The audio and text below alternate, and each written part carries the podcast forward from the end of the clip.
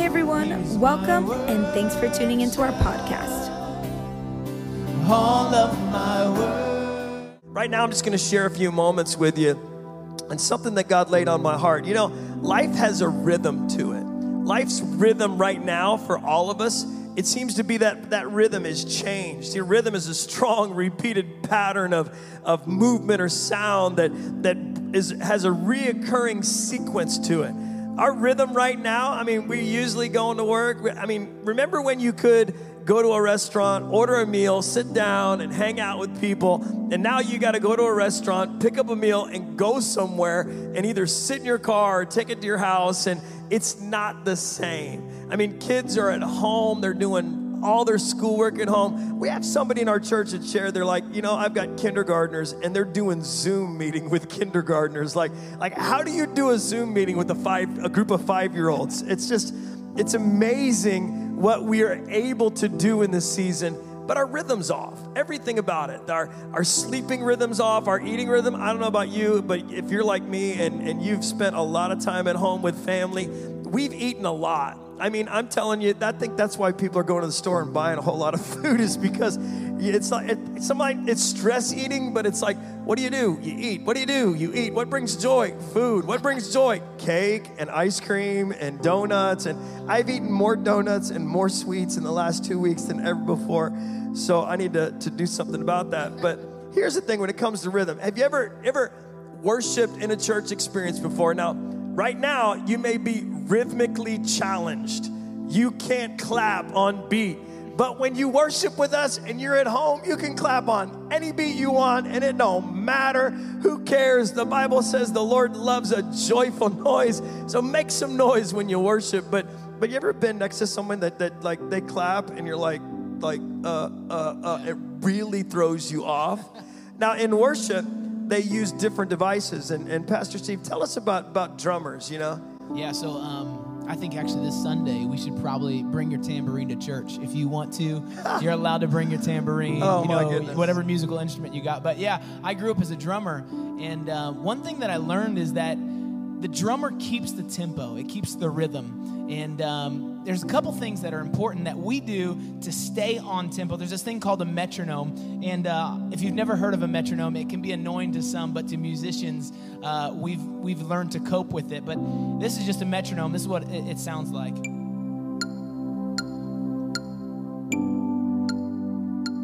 And if you notice, the keyboard player just started changing with the with the metronome, the timing of it.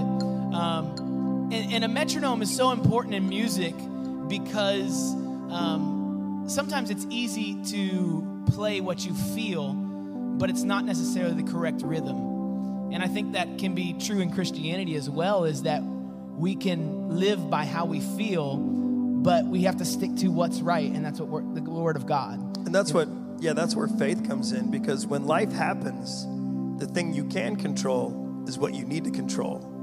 And if we operate on our feelings, I don't know about you, but sometimes, man, I don't feel good. I just doesn't, this whole coronavirus thing doesn't feel right. Doesn't feel right, doesn't sound right. We just want it to get over with. And if we go by our feelings, then the whole situation can control the way that we respond. So I want to help you. And that's what that's what the best night of the week is is to, is to help you to set a rhythm so that you can live your life. This Sunday I'm going to start a series called This is Living. I just believe that this is the greatest time to be alive, to be living because Jesus is alive.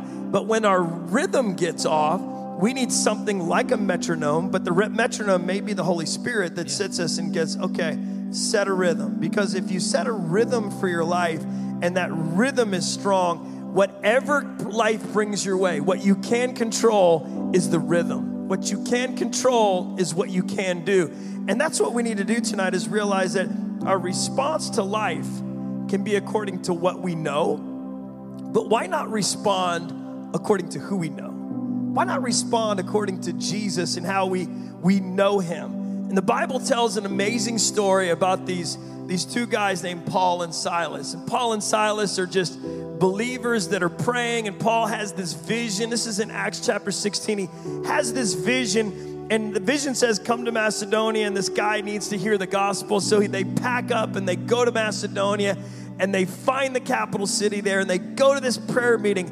And every day, this is their rhythm. Prayer was their rhythm, worship was the rhythm. And they kept going to this prayer meeting, and this lady gets saved, and her kids get saved.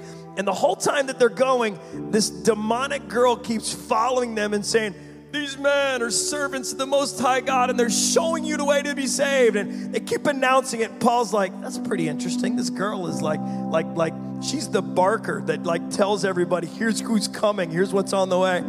And uh, at one point, Paul gets annoyed because he realizes, okay, this girl's demon possessed. And he says, in the name of Jesus, get out. And when he does, this girl is a slave girl.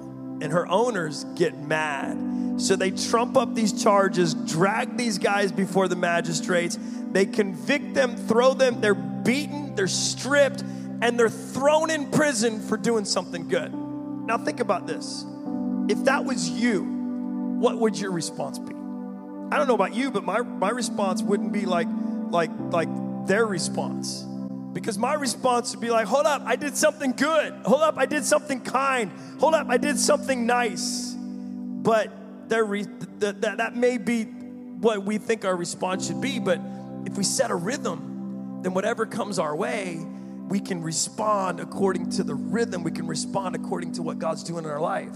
The Bible says this that, that Paul and Silas were in prison. And when they're in prison and they're in this dark place, they're shoved in the deepest, darkest place of the prison. It's cold, it's dark, and they're alone they're chained together. The Bible says at about midnight, Paul and Silas were praying and singing hymns to God, and the other prisoners were listening to them. Think of this they're in a jail and they're at the bottom and they're singing, and these words are going through and they're praying, and all these prisoners are listening to them. And it says, and suddenly, there was a violent earthquake that came and it shook the prison, and all the doors were open, and everyone's chain fell off. So Paul and Silas were in the middle of this prison. And when life happens, this was a bad part of life. This was a dark place. This was this was worse than the coronavirus. This is stuck in a hole. And they they didn't complain. They didn't get in an argument. They didn't just keep silent and wonder what's going to happen next. What they did is they could control what they could control. Sometimes we need to control what comes out of our mouth. Because the Bible says life and death is in the power of your tongue. So if life and death is in the power of my tongue, then, then the words I choose are what set the rhythm for my life. I can choose now, now what you didn't hear in the in the tomb, or not the tomb, but but the prison. What you didn't hear in the prison was these guys complaining. I can't believe this. You know, the Bible says that Paul was a Roman citizen. They didn't say, hey, wait a minute, I'm a Roman citizen. I shouldn't be beaten like this. I should be treated differently because in those days, Roman citizens and other citizens had different set of rules. There was a set of rules in how you treated Roman citizens, and then there was a set of rules how you treated everybody else. Sounds like today in some ways. But Paul didn't say, hey, I'm being mistreated. Hey, this is who I am. I am a Roman citizen. You cannot beat me. No, we don't hear that.